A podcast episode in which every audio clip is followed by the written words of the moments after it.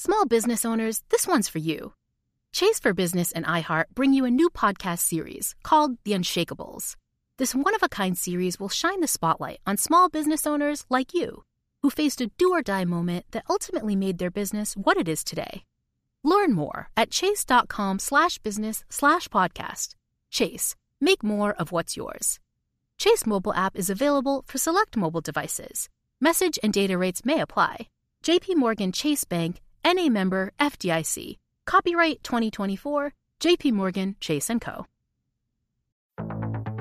Now is the time to bring new ideas to your industry. And T-Mobile for Business has the advanced 5G solutions to make that happen. We're helping rethink patient-doctor interactions with real-time data sharing. We're tracking carbon with 5G sensors to help fight climate change. We're partnering with cities to connect roadways, cars, and drivers to minimize injuries. Disruptive thinking deserves a disruptive partner. So let's get started on what's next for your business. Step up your innovation at T-Mobile.com slash now.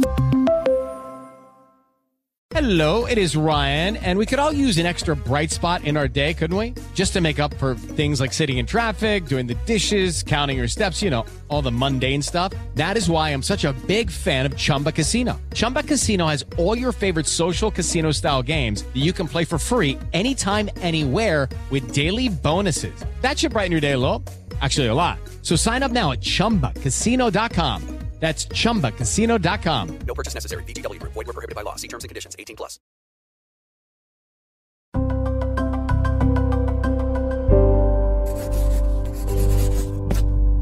Pushkin. Just a quick note here. You can listen to all of the music mentioned in this episode on our playlist, which you can find a link to in the show notes. For licensing reasons, each time a song is referenced in this episode, you'll hear this sound effect. All right, enjoy the episode. It's been 26 years since the release of Tom Petty's mid career masterpiece, Wildflowers. On an early episode of Broken Record, Rick Rubin, who produced Wildflowers, recalled how Tom recorded more than 25 songs for what was originally meant to be a double album. Those extra 10 songs had been shelved indefinitely until now. That's Leave Virginia Alone, one of the brilliant newly unearthed Petty songs from the box set Wildflowers and All the Rest. Along with those 10 extra tracks, the box set also includes dozens of never before heard demos and live recordings. The comprehensive collection was championed by Tom's daughter, Adria Petty, an accomplished director who shot music videos for Beyonce, Coldplay, and Regina Spektor.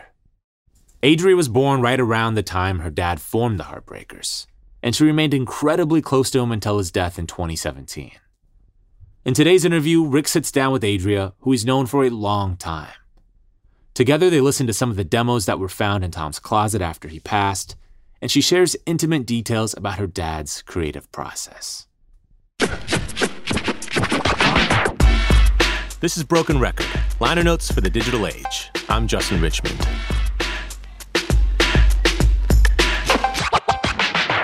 Here's Rick Rubin and Adria Petty.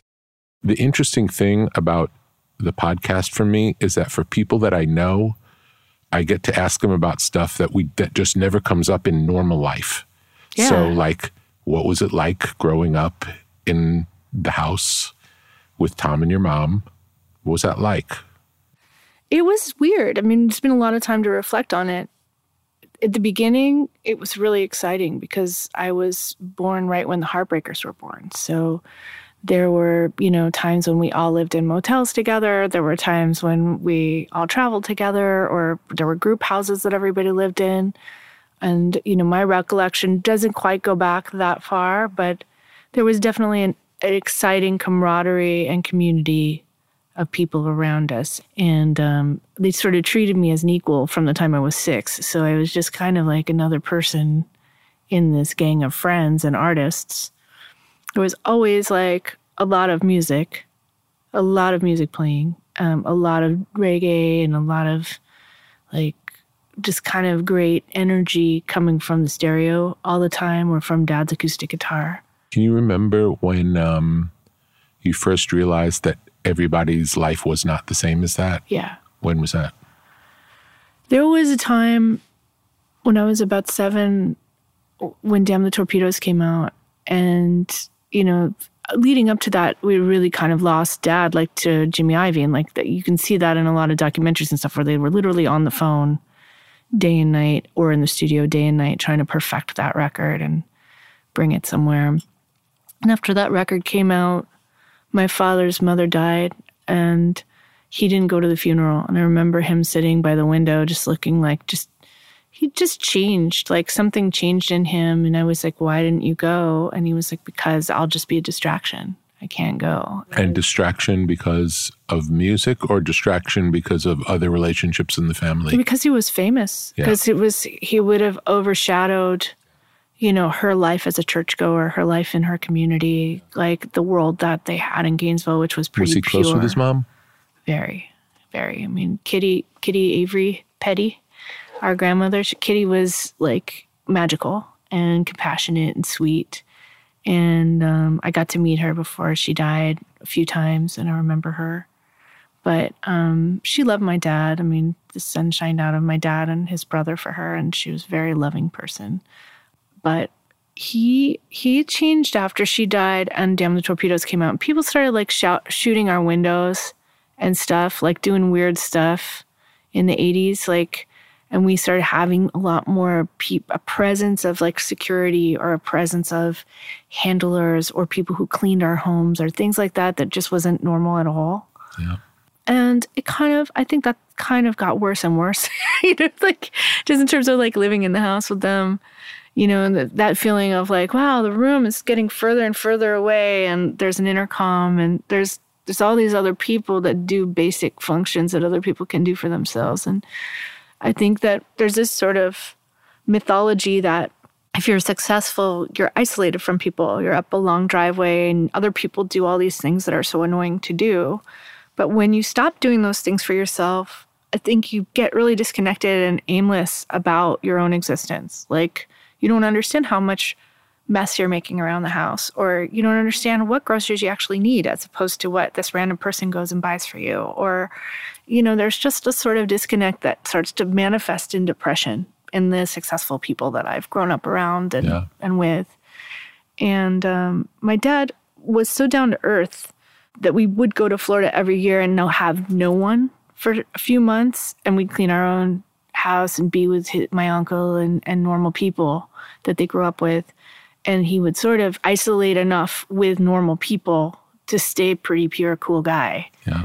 Did he enjoy those times He loved it. Yeah, hmm. he loved that. And and and you know, there was a lot of songwriting and a lot of inspiration drawn from that time at the beach in Florida. And we still have that house. Like that's a really special place.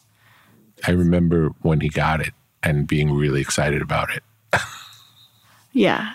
I mean, we had been going there renting for years Yeah. and like, you know, he was a very pragmatic guy, my dad. You know, he didn't like to live beyond his means. He didn't extend credit. He didn't take mortgages. He just, he liked to keep things simple. But mm-hmm.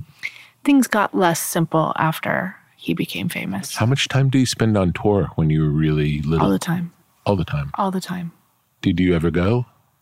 we didn't have enough money to take the families with us until the late 80s when my house burned down and we went on the dylan petty tour and that's actually when me and Jakob met was Oh, on nice. that tour and we traveled the world together for most of the year and we went to egypt and israel together i mean So it was cool. wild yeah i mean being a um, carny folk or whatever it is that you know the child of a musician becomes you learn how to deal with transitional lifestyle, like living out of a suitcase, having your bag packed every day and unpacking it every night or whatever. Probably not so different from being in the military. Like, you know, just being It's not.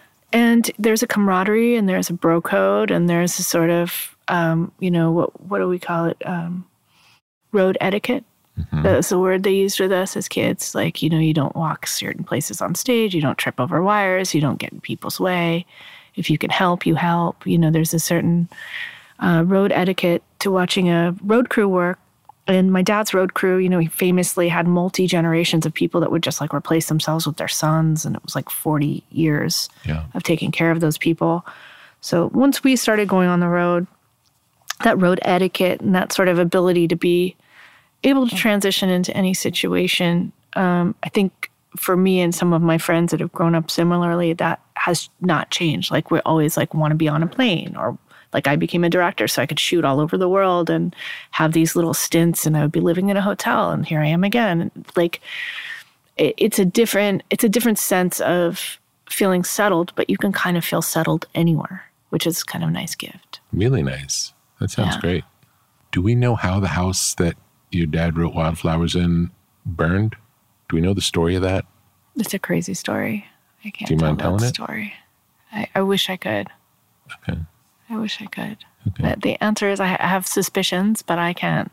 Okay. I can't publicly say them. Okay. I'm curious. I always wondered, like, Yeah, I mean, it was losing a house like you did Yeah. is a super emotional thing. And I know a number of men in particular who really took it hard when they lost their family home where they had their children, etc. Because I think it just is a symbol of something. It's a symbol of really being able to take care of your family. And I think it's it's a sacred wound. It feels really even if you weren't that attached to the house or whatever, you know, it just feels like you really have the rug pulled out from underneath you. In our case, it became a very important uh, nexus of the journey of my father's career and his life. And without it, I don't believe he would have said he would be a backing band for anyone. I think the necessity of just let's get us on a bus and we'll figure this out. Um, he was at a really interesting point in his career, and I, I don't want to get the dates wrong, but it's like post Southern accents, and they'd gotten really sober. They'd had been trouble with with drugs and sobriety before that, and he was sort of reinventing himself and had this opportunity to go out with Bob and have the band really put through its paces in a cool way. And that was the birth of meeting George and the Wilburys coming together and sort of elevating not just the music, but the consciousness and just feeling a certain amount of like, you're not the only one dealing with this, man. It's really hard to be a rock star. It's really confusing. And actually, rock and roll has sort of been something on the fringes since the 70s. And this is like, he found he found his soulmates through being thrown out into the world and not just staying home. And that was for us, um, that fire was regenerative. It was definitely it elevated him to the next level as opposed to knocking him down. yeah. Do you think that those relationships with George and Bob and Jeff were the first time he had that sense of community beyond just the guys in the band? I definitely feel like he had it with certain people. Like there were there were certain magical people to my dad, like Del Shannon or Roger McGuinn, that that he had really deep connections with musically, but he was sort of reverential to. Like he didn't feel he was on the same footing with. I mean, they were his heroes, and um, and he didn't feel that way about George or Bob or or Jeff either. I mean, he thought the world of them. He was in awe of them. Um, probably until he died, you know. But um, he he felt like he was responsible for the band and their families and the crew and keeping the Tom Petty and the Heartbreakers organization running. And seeing that other people handled that different ways and that they had already gone two decades deep into this experience or him trying to fathom what it was to be a Beatle or to live with that sort of scrutiny that Bob had lived with for so long and the intensity. I mean, we saw a lot of crazy people on those tours with Bob, and there were bomb threats, and there were crazy fans that had changed their last name to Dylan and had, like figured out how to pull their ID out and sneak into hotels, and like there were there were sort of like really really weird people around on that that made our life look like so uneventful. I think it definitely changed Put it in him. perspective. Yeah. Yeah. And I think he liked not being the front man for a second. It Yeah. gave him a perspective on what a good front man he was in certain ways.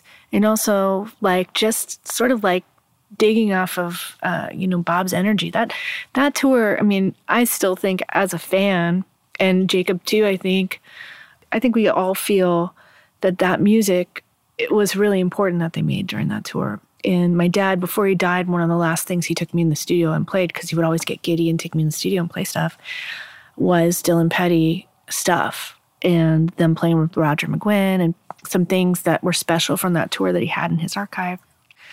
But yeah, he definitely changed after that. He saw a bigger, brighter picture, a simpler picture. And I think that that got him to Wildflowers. I mean, that got him to the point of wanting true independence. And there were different stages in that. There was Full Moon Fever as the first step of going, hey, I really am not stuck in this swamp rock world at all. I'm a songwriter and I'm in the car with my kids listening to the top 40 and I'm my dad always listened to everything. People would not have believed the kind of influences he had, but I mean, we had an eight track of ELO, for example. I remember when we were poor, like really poor, before Damn the Torpedoes in the 70s. And, you know, I remember that ELO eight track going in and snapping into that deck and listening to that until it broke. The thing you mentioned about him um, liking not being the front man for a minute, I got to see the same thing when we did the album with Johnny Cash. Oh, yeah. Where he he loved being in the band and not having to be the band leader and not having to sing the songs, but just get to make music and play different instruments on different songs and just be in the creative experience with no sense of pressure. You know, he, there was no pressure on him in this because his face wasn't on the cover of that album and he just felt like he was free to just play and he loved it. He loved that project so much. I mean, he loved John. John and June were always around. They were fixtures at shows and would show up and and, and he just loved John so much and you know, they're such a special family and such kind people. But I know that when my dad could be a bass player, he would come in from like those Unchained sessions or whatever and like bounce in the room. Like, I got to be the bass player. I'm just playing bass. Like, he'd tell you multiple times and he would be so proud that, like, hey, I'm free. I'm free. They just tell me when to do things and I do them, you know. And, and I think he felt like that when he worked with the shelters and mentored them. I think he felt like that whenever he got to just sort of like be a part of something groovy like that. But it wasn't often he would let go of the reins, as you know. Yeah. From the outside, most people think of the, the um, rock star lifestyle as one of excess in terms of parties and people and being out all night. And uh, my experience of him, and I want to ask if this is correct or accurate, but he would watch TV and read and be home. And other than that, he was either on tour or writing music. Yeah, pretty much. I mean, he wasn't doing any normal stuff. And he, and he wasn't doing any social stuff. No, I mean, or rare. I mean, fr- friends, but that's were, all. There were eras of, you know, being social. I think, you know, in the early 80s, the band still all hung out together. All their families would come over. There was still this sort of like camaraderie around us that was very social. But it was still um, just within you guys. It was a very heavily vetted group. I mean, my my dad was married really young. He had kids really young. Um, he had responsibilities a lot of the other guys didn't have. Mike had a daughter a year after him, so you know he was in a similar groove. But um, you know, Jane and Tom did not have normal childhoods where they had sort of a reference for what a normal life would be. So, you know, he had a room that he would go in and he would write. And that was like when I was like five years old on Roblar near out near Valley Vista where we lived, when my dad was probably writing like breakdown and all those songs or whatever. You know, even in in those times when they didn't have any money, they would sort of make sure they had a little scrappy room. And that discipline was his that was his sort of practice. Like that was his existence was every day, no matter what, I pour my coffee, I go in this room, I strum this guitar. And would it usually be right when you woke up? Like coffee, it was first thing after coffee? I think it would be like in the afternoon mm-hmm. when he was like very awake and very like much like through with whatever first impressions of the day. Mm-hmm. Um, and then he. And he would be in the room by himself with the door closed. Oh, yeah. Yeah, it was a private process. And even now. How many hours would you say that would typically be?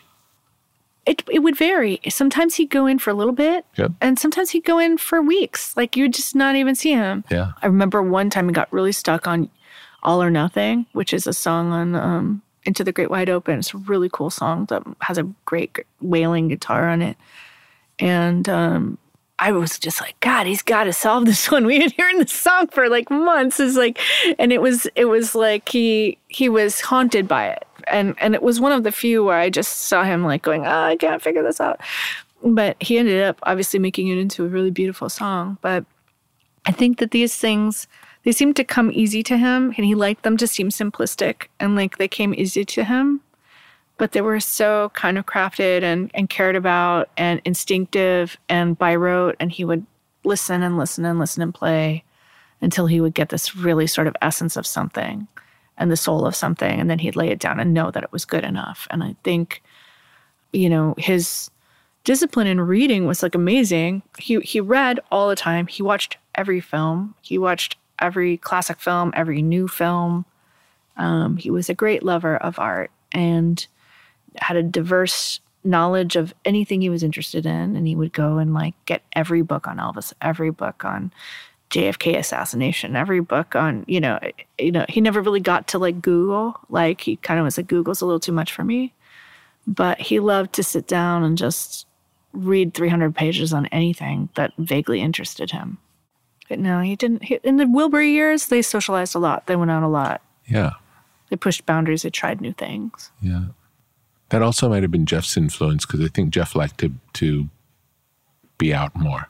Not Jeff. George. No? Uh, George. George. Yeah. Jeff's like that. Jeff, Jeff is like just wants to be either in the studio or just chilling. You know, I think. I thought he was more of a pub a pub guy. He might be. I don't know. I've never been down the pub with Jeff, but yeah. I take him as a pretty serious, um, disciplined creator of music. Oh, absolutely. You know, absolutely. Kind of keeps his head in those clouds. You know? That's one of the things that I think really benefited uh, our experience together working on Wildflowers was the fact that he had just worked with Jeff for two albums. Right. Because Jeff was, it seemed to be a real song disciplinarian and got your dad into really good, s- simple, uh, well, super well crafted songs. Not that your dad didn't always have that ability. He always had that ability and would do it sometimes. But with Jeff, it was like it was always that or it was nothing. Yeah. And um, and there was a side to your dad's music that was more blues based. That, like, if you think of what it was like going to the Fillmore shows, it might not be as song, song, song based, but more on great musicianship and playing great songs and great grooves and great vibes. And Yeah. your dad resonated on that stuff too. Yeah. Um, but Jeff really hammered home the the power of the melody and the concise songwriting. And um, I think the strength of Wildflowers is having that kind of rigor in the songwriting influenced by Jeff and then taking off the shackles of that kind of production that Jeff does, which I also love, but it's much more um, perfect. It's less organic. He's a recording artist. He's someone who really, his music is based in studio. Yeah. It's not based in the room. Yeah. But the difference between you and Jeff and the evolution of coming from Jeff to you, which I think is a really interesting part of me discovering wildflowers and going back through all this stuff, is that my dad always kind of hid in the Heartbreakers. He was always in this sort of like full octane rock band, let's rock, you know, and they just kind of were this incredible sound and they had this incredible shorthand and they all came from the same place and and they had this thing. And then when he went with Jeff, it was all sort of stripped down and all that technique and all that ability was compartmentalized almost like it was into a computer right? Like it was it was organized through a board through this like little stems and the process of creating. Much more automated. in this sort of yeah you needed a machine in order to execute this vision and this sort of duplicating voices and all of the stuff that makes those big free falling and i won't back down sounds um, with this beautiful jangle that dad could do. But when you look at wildflowers and this is what's so cool about this box set it seems like the journey was for him to trust you to bring him back to himself and the poetry of Wildflowers and the song Wildflowers, I believe, is that sometimes what's deep inside of us is just allowing ourselves to be free and and respect ourselves, not to feel shame, to know that our first instincts are the best instincts, and to prioritize ourselves. Prioritize how you feel because no one else is going to do it. And when you're someone who takes care of a lot of people and you have a lot of people depending on you, and sometimes you have the hard decision to say, you know what, you can't work for me anymore, and you know that's going to really hurt people or make them, you know, not have an income that year or whatever, and they feel like they're part of your tribe. It's really hard to permit yourself to let go of them and do something as honest and pure as he did in the studio with you.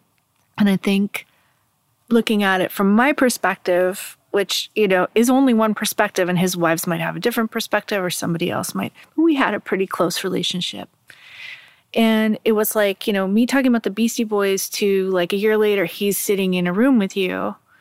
And, you know, we didn't hear Wildflowers along the way much. And he he brought me and my sister to the studio that day for the string recording. And you could tell he was just so proud to show us the mirror of himself here. This is really me. You know, and it was like, oh wow, this is really you. This is you without the heartbreakers. It was just him and what he came up with with his guitar, just a little bit plussed. And he figured out in that process personally, I'm not going to leave a few things behind here. I'm going to change the personnel in this band. I'm no longer going to be with my childhood sweetheart from high school. I'm going to move on and allow myself a little bit more agency over my own life because I've been saddled with crippling responsibility since I was 21. You know, and at that point I was off at college. My sister was older. You know, like he could do that. There was there was room to be able to say, and it wasn't easy, and it, and it did, there was no snap of the finger. But the songs conveyed the purity of where he wanted to go and where the destination was going to be. And it was the future and it was magic and it was falling in love and it was it was i'm going to just put some acceptance into this journey and go. And i think that's been you know listening to this music kind of the magic behind it kind of the bottled sunshine is that that's real. That's really from him We'll be right back with Rick and Adria Petty after a quick break. Hey guys, LaVar Arrington here to tell you the national sales event is on at your Toyota dealer, making now the perfect time to get a great deal on a dependable new Toyota truck, like a rugged half ton Tundra.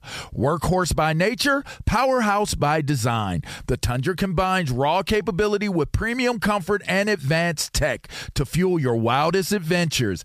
And with the available iForce Max hybrid powertrain, you can take electrifying horsepower farther than ever before. Or check out the fully redesigned Tacoma, delivering trail dominating power and captivating style. The new Tacoma was born to make your off roading dreams come true. And with new available tech, this legendary truck is getting even better. And when you buy a Toyota truck, you buy Toyota dependability, meaning your truck will hold its value long into the future. So visit your local Toyota dealer and check out amazing national sales event deals when you visit buyatoyota.com. Toyota, let's go places. Hello, it is Ryan, and we could all use an extra bright spot in our day, couldn't we? Just to make up for things like sitting in traffic, doing the dishes, counting your steps, you know, all the mundane stuff. That is why I'm such a big fan of Chumba Casino. Chumba Casino has all your favorite social casino style games that you can play for free anytime, anywhere with daily bonuses. That should brighten your day a little. Actually, a lot. So sign up now at chumbacasino.com. That's chumbacasino.com. No purchase necessary. VGW Group. Void were prohibited by law. See terms and conditions. 18 plus. I'm Alex Schwartz. I'm Naomi Fry. I'm Vincent Cunningham, and this is Critics at Large, a New Yorker podcast for the culturally curious.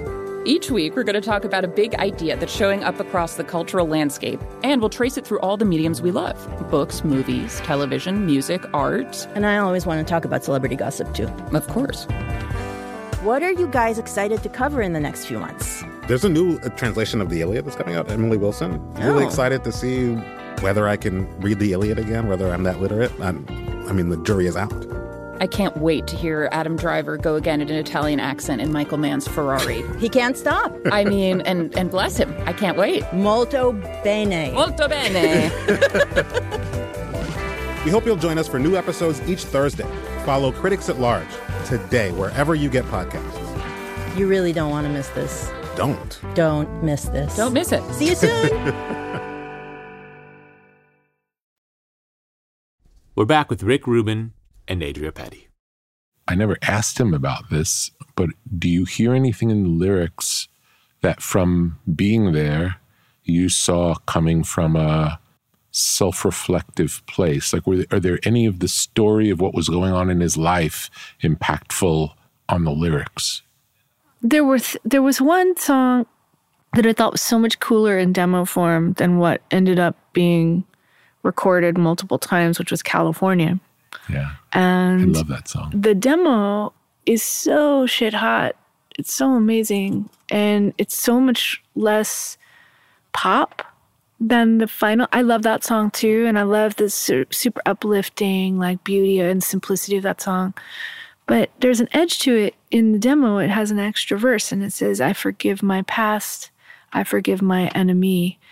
Don't know if this will last. Guess I'll just wait and see. And it was a level of acceptance going, I'm in this really difficult situation. But my eyes have been open to the fact that things aren't always just conflict for conflict's sake. Sometimes you can be the bigger person and walk away and go, I'm I'm going to reap the bounty of just being able to let this roll off of me. And him and Jane fought a lot when we were kids, when they were kids themselves. And I think that he had gotten to a place knowing George and getting to know Yogananda and starting to do transcendental meditation and starting a whole different perspective on life came with George in our lives. And he was such a angel, um, as were his wife and child, who are just angelic and beautiful, magical people too. And that sort of, hey, hey, we don't fight like that. Like, hey, that's not, you don't go there. You don't you don't go to that really gnarly dark place even if you're right just let's make a left turn here and look for forgiveness let's look for redemption and forgiving people and being in acceptance of the fact that yes sometimes things are super messed up and they're not changeable for us or it's not worth it for us to abandon all our responsibilities to invest in this super messed up thing which i think we've all been through at one point in our lives or another i mean and when you are dealing with fame, you're dealing with greed, you're dealing with envy, you're dealing with people thinking that there might be an opportunity for them to grift something. You're also dealing with drugs and you're dealing with mental illness sometimes too. There's all kinds of factors that come into creative communities and fame. And there's this isolation we discussed earlier. And they are a perfect cocktail for powerful people to feel really lost and really unable to have any control over their lives. They may seem powerful, they may have a big bank balance, they may own a lot of stuff, they may be the boss of a lot of stuff, but they can't just say, you know what, I'm turning my phone off for three months, or I'm going to the park with my kid now. They can't do that. They don't have the ability to do that. And I think I think my dad got to the point where he was like, I want true freedom. Like I want freedom from I don't want to have to make a Heartbreakers record. I don't want to have to take care of all these people. I don't want to have to live with someone I'm fighting with all the time. I don't want to have to do that. That would actually be success to me. And I think this record is such a beautiful reflection on making that life decision. I don't even know if I ever heard the California demo. Let's hear the California demo. Let's hear that. So beautiful, right? So beautiful. I don't even know if I ever heard that before. I'd never heard it before. And just the idea that he's saying sometimes you got to save yourself. Yeah. It, it, plays right into everything we're talking about. Yeah. Because that's really where he was. Yeah. You know? Yeah, it's interesting because sometimes he would be very attached to a demo and he would bring the demo and he's like, okay, let's learn the demo.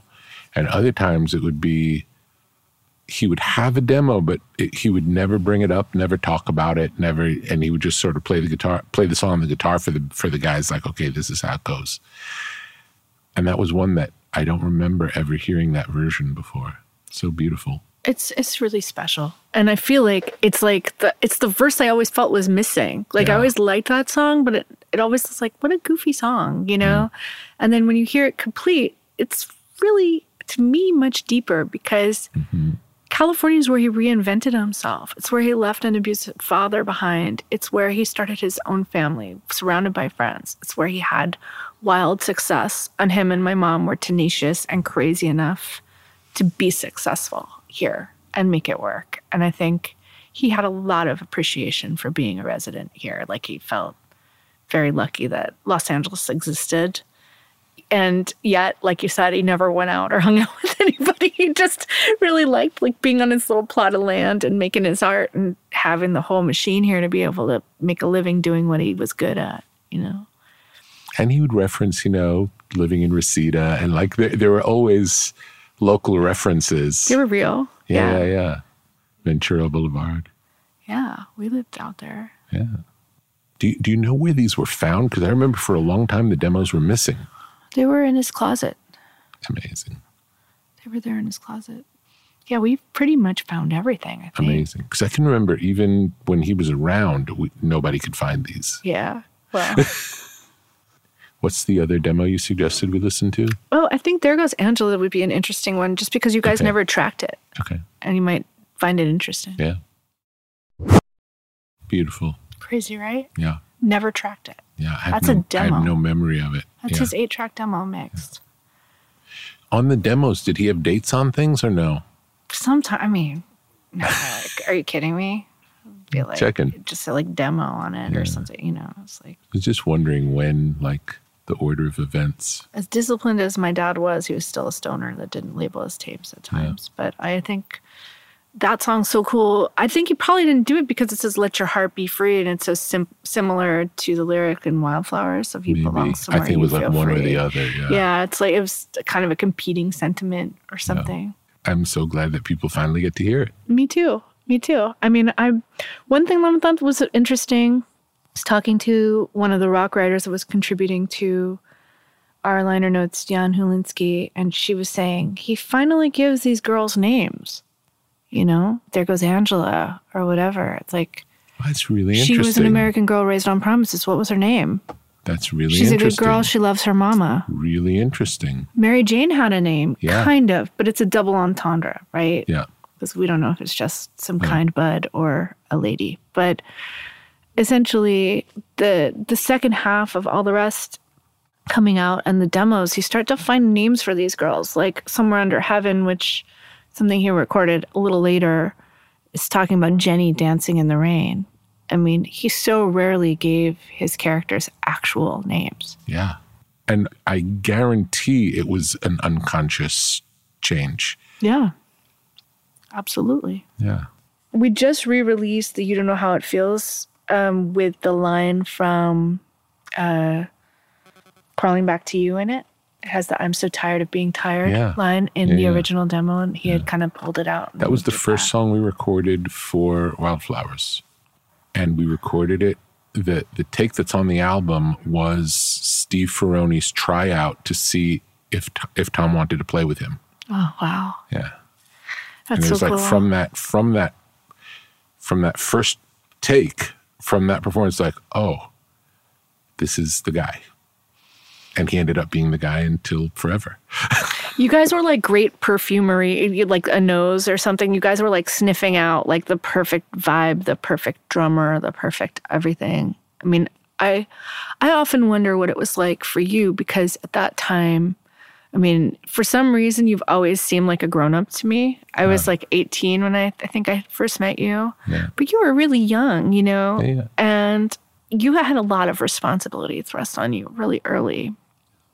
And that was a big i always i'll tell you that the beauty of working with your dad was he was such an expert that in some ways he was the producer. You know like honestly it's like i i definitely helped support him in being his best self and doing what i believe his best work but so much of it like the things like you guys picked the drummer. He picked the drummer. He almost all of the good decisions that were made were made by him. I guess i allow you know allowed the space for him to be his best self without getting in the way. And if anything supporting him. And you know there there were there were it was rare that we even had a disagreement about something Yeah. you know, I can remember one time we had a disagreement about a line in a song, and I told him, I, I you know, I thought that this line in this chorus was a little weak, and he's like, "You crazy? That's the best line in the song. It's got to stay." It's like, okay. but that that was the only time I can remember. Which song even- was it? It was um, "You Wreck Me," and it was the the line, the last line, the tagline is "Yes, you do." Oh, right. And I thought it's kind of a throwaway. It's like you have four lines to say everything you want to say. Yes, you do is like a you're not there's no content there. um, so I thought it was like a waste of real estate. And he was like, "No, that's the whole song." His dialect is so interesting to me because he's, you know, the ain'ts and the Yeah. oh, yes, you do, or the oh, hell yes, or the, you know, the way he would use words and dialect was very um, exciting and very interesting and very pure to him and very much influenced by the way that he grew up. And it's influenced by black culture in the South because his dad had a, a supermarket in the black neighborhood in Gainesville and dry goods, and they would be there all day just playing with other kids that worked in that neigh- worked and lived in that neighborhood. But he, uh, you know, like, oh yes, you do. It's like, it's kind of the throwaway. It's the it's the sort of special sauce. It's the herbs and spices that he would bring to something. you know? Absolutely. I didn't know that that originally was "You Rock Me, Baby" either, because I remember he was str- uh, reading about it in the track by track. He was struggling with trying to find that chorus for a really long time. Apparently, I don't remember that. Yeah, I hmm. think I think he had, it was just called Mike's song Yeah, yeah. for a really long, time. Yeah. You know, and I remember he was really excited about it. yeah, it's a really good Tom song. was really excited about it. He's like, this is, and he always said, he's like, Mike always brings in a couple of really good ones, really good ones. And he's like, really good ones that I would not have written otherwise, you know, I would not have done. Yeah, Mike Mike is a very under recognized super mega magical songwriter. Yeah. And, his guitar playing is Ridiculous. as good as it gets. as Nothing good better. as it gets. Yeah. No, he's a he's a magical being. We'll be right back with Rick and Adria Petty after a quick break. Hey guys, Rob Parker here to tell you the national sales event is on at your Toyota dealer, making now the perfect time to get a great deal on a dependable new Toyota truck like the rugged half ton Tundra. Workhorse by nature, powerhouse by design, the Tundra combines raw capability with premium comfort and advanced tech to fuel your wildest adventures. And with the available iForce Max hybrid powertrain, you can take electrifying horsepower further than ever before. Or check out the fully redesigned Tacoma, delivering trail dominating power and captivating style. The new Tacoma was born to make your off roading dreams come true. And with the new available tech, this legendary truck is getting even better. And when you buy a Toyota truck, you buy Toyota dependability, meaning your truck will hold its value long into the future. So visit your local Toyota dealer and check out amazing national sales event deals when you visit buyatoyota.com. Toyota, let's go places. Hello, it is Ryan, and we could all use an extra bright spot in our day, couldn't we? Just to make up for things like sitting in traffic, doing the dishes, counting your steps, you know, all the mundane stuff. That is why I'm such a big fan of Chumba Casino. Chumba Casino has all your favorite social casino style games that you can play for free anytime, anywhere with daily bonuses. That should brighten your day a little. Actually, a lot. So sign up now at chumbacasino.com. That's chumbacasino.com. No purchase necessary. VGW Group. Void were prohibited by law. See terms and conditions. 18 plus. I'm Alex Schwartz. I'm Naomi Fry. I'm Vinson Cunningham, and this is Critics at Large, a New Yorker podcast for the culturally curious. Each week, we're going to talk about a big idea that's showing up across the cultural landscape, and we'll trace it through all the mediums we love books, movies, television, music, art. And I always want to talk about celebrity gossip too. Of course. What are you guys excited to cover in the next few months? There's a new uh, translation of the Iliad that's coming out, Emily Wilson. Really Oh. excited to see whether I can read the Iliad again, whether I'm that literate. I'm, I mean, the jury is out. I can't wait to hear Adam Driver go again in an Italian accent in Michael Mann's Ferrari. He can't stop. I mean, and, and bless him. I can't wait. Molto bene. Molto bene. We hope you'll join us for new episodes each Thursday. Follow Critics at Large today, wherever you get podcasts. You really don't want to miss this. Don't. Don't miss this. Don't miss it. See you soon. We're back with more from Adria Petty. When Wildflowers was originally ma- recorded, we were in our minds we were making a double album, and we recorded all the songs with the same belief that the, these are all this is all the A material, and this is all coming out, and this is one big batch. Right. And um, and I remember your dad. This was your dad's first album for Warner Brothers Records, after being unhappily at MCA for a long time. And he had battled with them in the past. Remember, they wanted yeah. to raise the price of the list price of one of his records, and he refused. And then he didn't record for years because, or would refuse to re- refuse to release an album for a couple of years because of the pricing.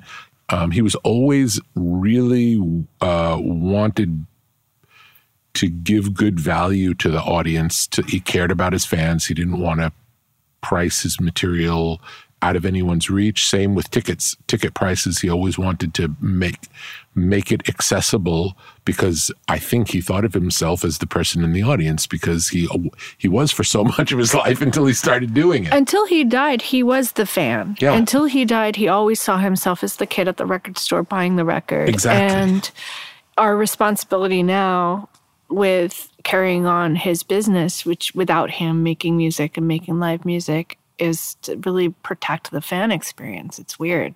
That's something that you almost can't explain to someone Yeah. now, Yeah. right? When they're Yeah. like, "Oh, we want to capture these emails. We want to do this," and it's like, "Hey, you know, one reason people really liked him and really liked." You know, transacting with him as an artist was because he wasn't constantly stealing from his fans and he wasn't sort of devaluing or debasing the songs and commercials or making them unspecial to line his own pockets. He wanted to keep them in this really special place. And, um, you know, he did that right down to the very end. He left a lot of money on the table all the time to not be a part of this fabric of consumerism, to make rock and roll a sacred place. And we revere that music, we protect that music. And when you start, you know, making that about hot pants and Pepsi and whatever, you know, it ruins everything. You know, Tim, it was never really like, it was his business, but he never had this like lust for business success. Like, he just wanted enough, enough to be able to do fun stuff and, and whatever. But I mean, we weren't like private jet people. We weren't, you know, Yeah. doing any of that stuff. He didn't need that. And that actually is going to play interestingly into it's giving me possible insight into a decision that always confused me that he made, which was when we played all of the material of Wildflowers for his new record company, who uh, who are my friends and who um, I knew I knew them before I knew your dad. Actually, Yeah. Mo Ostin was the one who introduced me to your dad. I, I believe Lenny Waronker, who was the president of Warner Brothers, said, "You know, Tom, it'd be better to do a single album than a double album, and that double albums don't sell as well, and that this is your first album in this new environment, and let's do everything we can for it to do its the best that it can do." And and I would I would have guessed, knowing how obstinate your dad was about creative choices, because this was a creative choice. I would have assumed he would have said, "No, I made a double album. I'm putting out a double album." But instead, he said, "Okay, let's do the single album." And maybe also part of that, and relates to what we were just saying, is that for the fans, it's half as expensive. You know, it's like it's a, it's a more realistic, and that's the reason double albums don't sell as well, is because they're more expensive. That would have resonated with him for sure. For sure. I never made that connection before just now having this conversation. Yeah, me either. Because it always seemed like that's not like him. To not fight for the to creative. Go along, Right, to right. Go, to go along with anything. Right. you know, this is not like well, him. no, sometimes he would, but I mean, he, you know, he was obstinate about the art, and Yeah. you guys, this, I still wish if we go in a time machine, I'd sit down and beg him to put the double album out because I still can't find that original double album sequence. I've found versions, but I can't Yeah. find the one he played for me and my uncle, and that I had in my car at college. But it was never, you I will tell you honestly, it was never firmly established of these are the songs and this is the double album. It, it never got that far because the, the, the choice to make it a single happen, album happened before we really got to sequencing. So there were, there may have been, and there was prob- there were probably multiple sequences that we were listening to as possible ways to go. He had a, he, you know how my dad had his notebook? Yeah. Like he'd start a record and he'd do all the songs in that same notebook. And then he'd have like a legal pad that he'd started and he'd write down everything to remember things like dumb things. There'd always be like a coffee ring and like gross stuff all over it on the front page. And then like go through it. And he had a sequence. He had a sequence for the double album. And he had these gold discs made and he had sent them back east to me and to my uncle.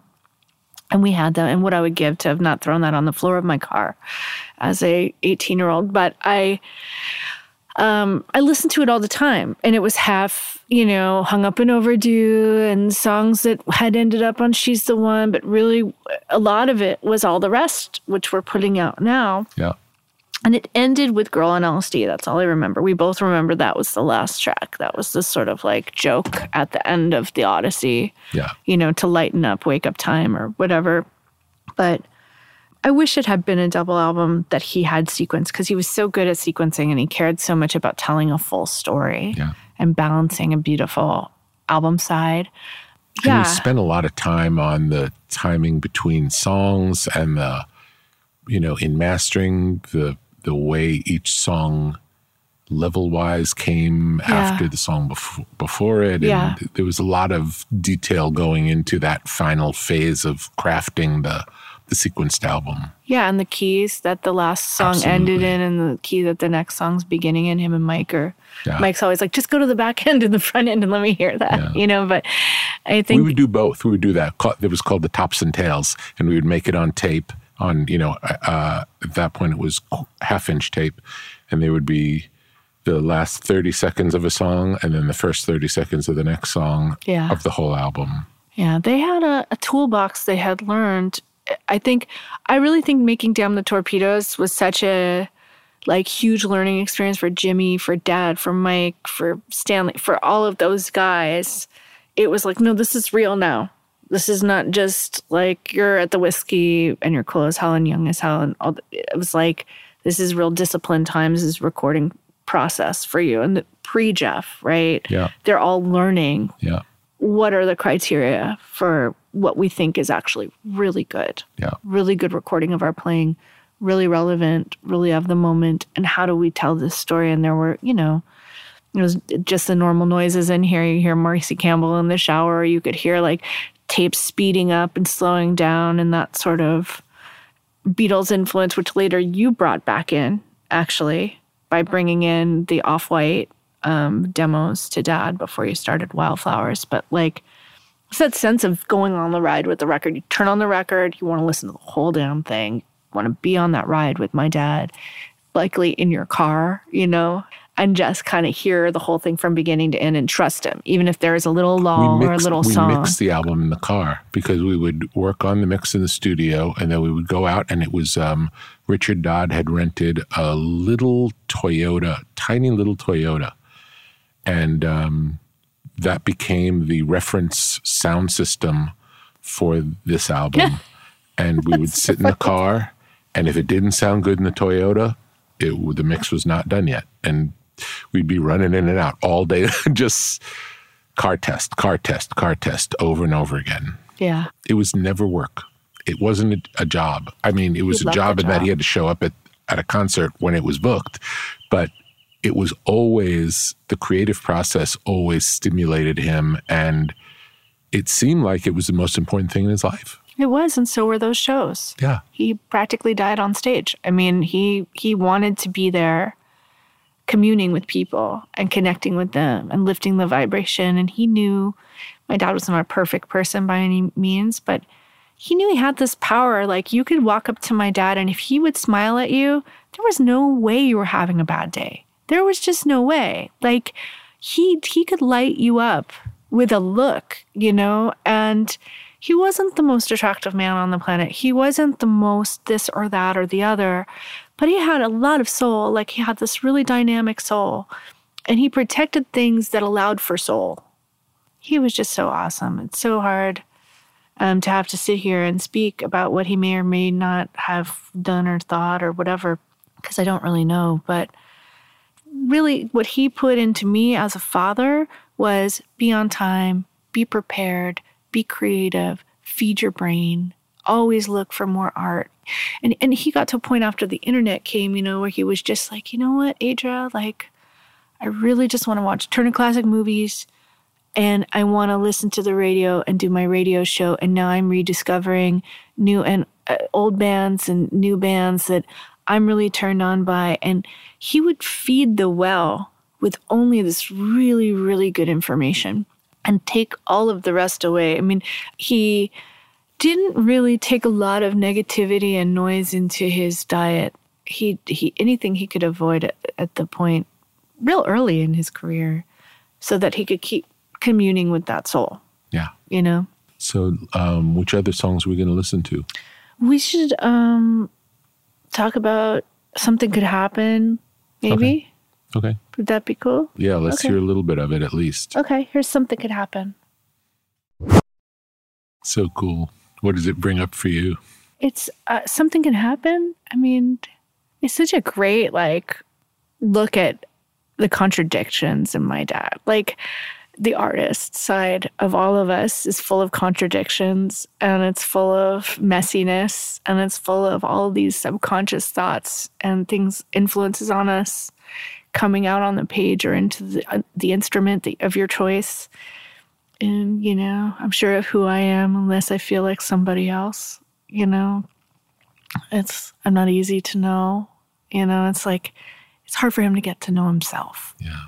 It just it plays more into these themes of this mm-hmm. self-discovery and it's like I mean, line like "I was torn in two is a is a brutal line, and it's sung so beautifully that that that you don't you know that that's that's a really heavy thing to say. I was torn in two but i actually know i'm going to heal. I actually feel this sense of hope. I actually feel this possibility. It's it's interesting to me you know just sitting here with you and thinking about the antecedent to this record being echo where it was like okay i'm not going to make it. This is just too much to bear. This change has been too much upheaval for me. And i'm a sensitive soul you know and there's there's Was this Echo sort of- next? echo was next. Wow. Feels like a world apart. They were completely different universes that he was living in at that Yeah. time and echo was a very isolating post-divorce moment for him um, but I remember also he was going through some personal dark stuff apart Yeah. from all that. He Oh, was yeah. yeah he was definitely using drugs at that time and, Yeah. and alone and, and, and he, struggling did- he he often didn't seem like himself. Like he seemed like a different character arriving. no he wasn't himself Yeah. there was no d- Remember, he was walking with a cane and wearing dark glasses. It was a very unusual time. he was not he was not in a good place and i think he has so many i mean regrets about that era of his life he had just descended into such a dark place but you can see he could see it could go that way Yeah. look at this song he's like hey things could get really weird or maybe they'll just be great you know but they did they got weird um, and then they got much better Yeah. much much better Yeah. um, thanks to many good friends like you and other people but one thing I can't, I should know, but I can't remember what we decided to put in the lyric sheets. But I, I think he says, "I walked the mall, come home and fall down," like like a guy that goes to the mall. Do you know what I mean? Yeah. Um, I, they they were sort of arguing with me back in at the ranch, saying, "Oh, it's walk them all." Like I walk all the streets or something like that. But I think he's saying I walk the mall, go home and fall down I wonder. I don't know. for him would be kind of like normal because he thinks of that as the normal American experience, you know? Like, I'm just, what would a normal guy that's not Tom Petty that actually gets in his car when he's bummed out and go and do or whatever? In the free falling video, he's riding the escalator in, the, mall. Right, Yeah. exactly. Which is why I had them draw like a little guy in an astronaut's outfit walking through a, a, a shopping mall. Um, you know, with the with the words "I'm not easy to know" because I thought that was so like him. You know, he would have been like this. I stick out like a sore thumb here. I've never been to a mall except in my music video. You know, like, how unrealistic. You know, but um, he was so proud of the song. Like when he found these tapes and rediscovered um, all the rest and wanted to put this out as, you know, first Wildflowers 2, then he talked to you and decided to call it All the Rest. Um, this was the song that was sort of like that Christmas that he dragged my uncle into the studio to listen to. And this was the song that he really thought was an undiscovered piece of magic for him. It's so interesting that we had the second half of this amazing album and because we just moved forward making new stuff we just sort of forgot that it's almost like we forgot it existed. It's amazing. I think you guys were so focused at the time, based on me going Yeah, back and talking to everybody, that you were so in the moment of creating at the highest level on each track you were finishing for Wildflowers, including these tracks, which you obviously got to a finished place. absolutely Um, you know, it, it's it's amazing how um, when you're like, I've experienced this on a very low level as a director. When you have this great crew around you, and you all are aiming at the same thing, and everyone on the crew is elevating it. There, he had the perfect environment. He was accepted. He had a younger producer that respected him, but he had respect for you because he didn't know your world. And he knew you were of the current world. And you were his ambassador to the current world. And you gave him permission to be himself. This is the beauty of this stuff to me, is that you two had that connection. And you know, I've I've known you for years and I, I know how he's spoken about you. And it's not like you guys were like, tell me all your deepest, darkest like secrets, or you were like the closest friends of all time that know everything about each other and each other's families. It was a real deep mutual respect and a dialogue of, yes, trust yourself. Here, let's think about it. You know, you were this really magical barometer for him. He really enjoyed it. I knew the whole time he was with you, he just enjoyed it so much. we had fun. We had fun. And it was again it was like um and and i'll say while it was hard and long because while wildflower sounds like it was recorded in a weekend it was two years i think of of, gr- of grueling labor trying to make it sound like we weren't trying so hard Uh, Rick, it does not sound like it was recorded in a weekend. It sounds pretty masterful and amazing. i feel like it has a casual sense about it it's it's casual if being casual is being absolutely perfect.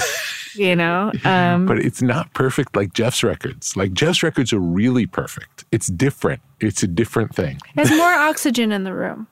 There's more different. oxygen It's in the room. It it feels born of the miking, the live recording, and really selectively overdubbing, but really kind of you were able to go, man, I've got players I don't need to overdub, so I can do live recordings. I mean, And it really was about taking the time to get the performances and the starkness and the truth in those performances. That's everything was rooted in that.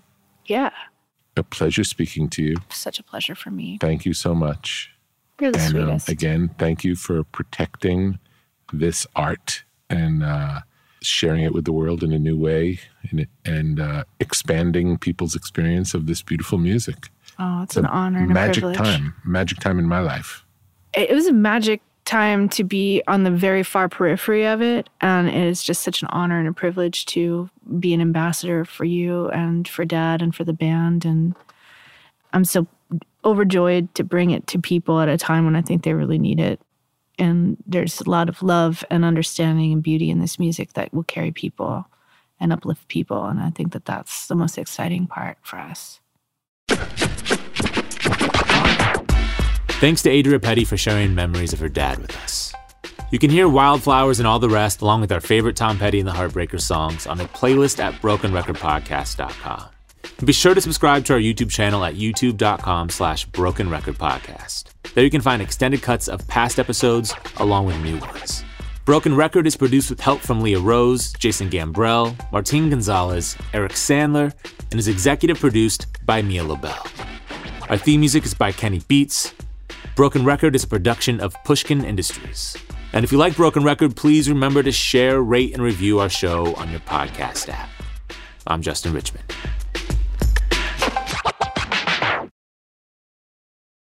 Does money stress you out? Let Facet flip your financial chaos into clarity. Finding Facet immediately put us at ease. Facet's innovative approach to financial planning ensures your money works as hard as you do, enabling members to experience the joys of having your finances in order. And that makes us Facet for life now, I guess.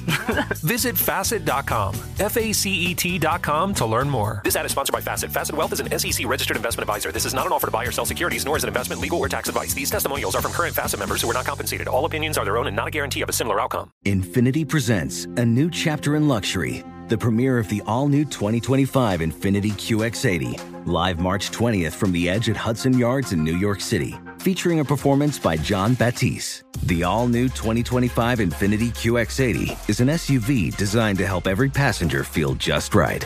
Be the first to see it March 20th at 7 p.m. Eastern, only on iHeartRadio's YouTube channel. Save the date at new-QX80.com. Don't miss it.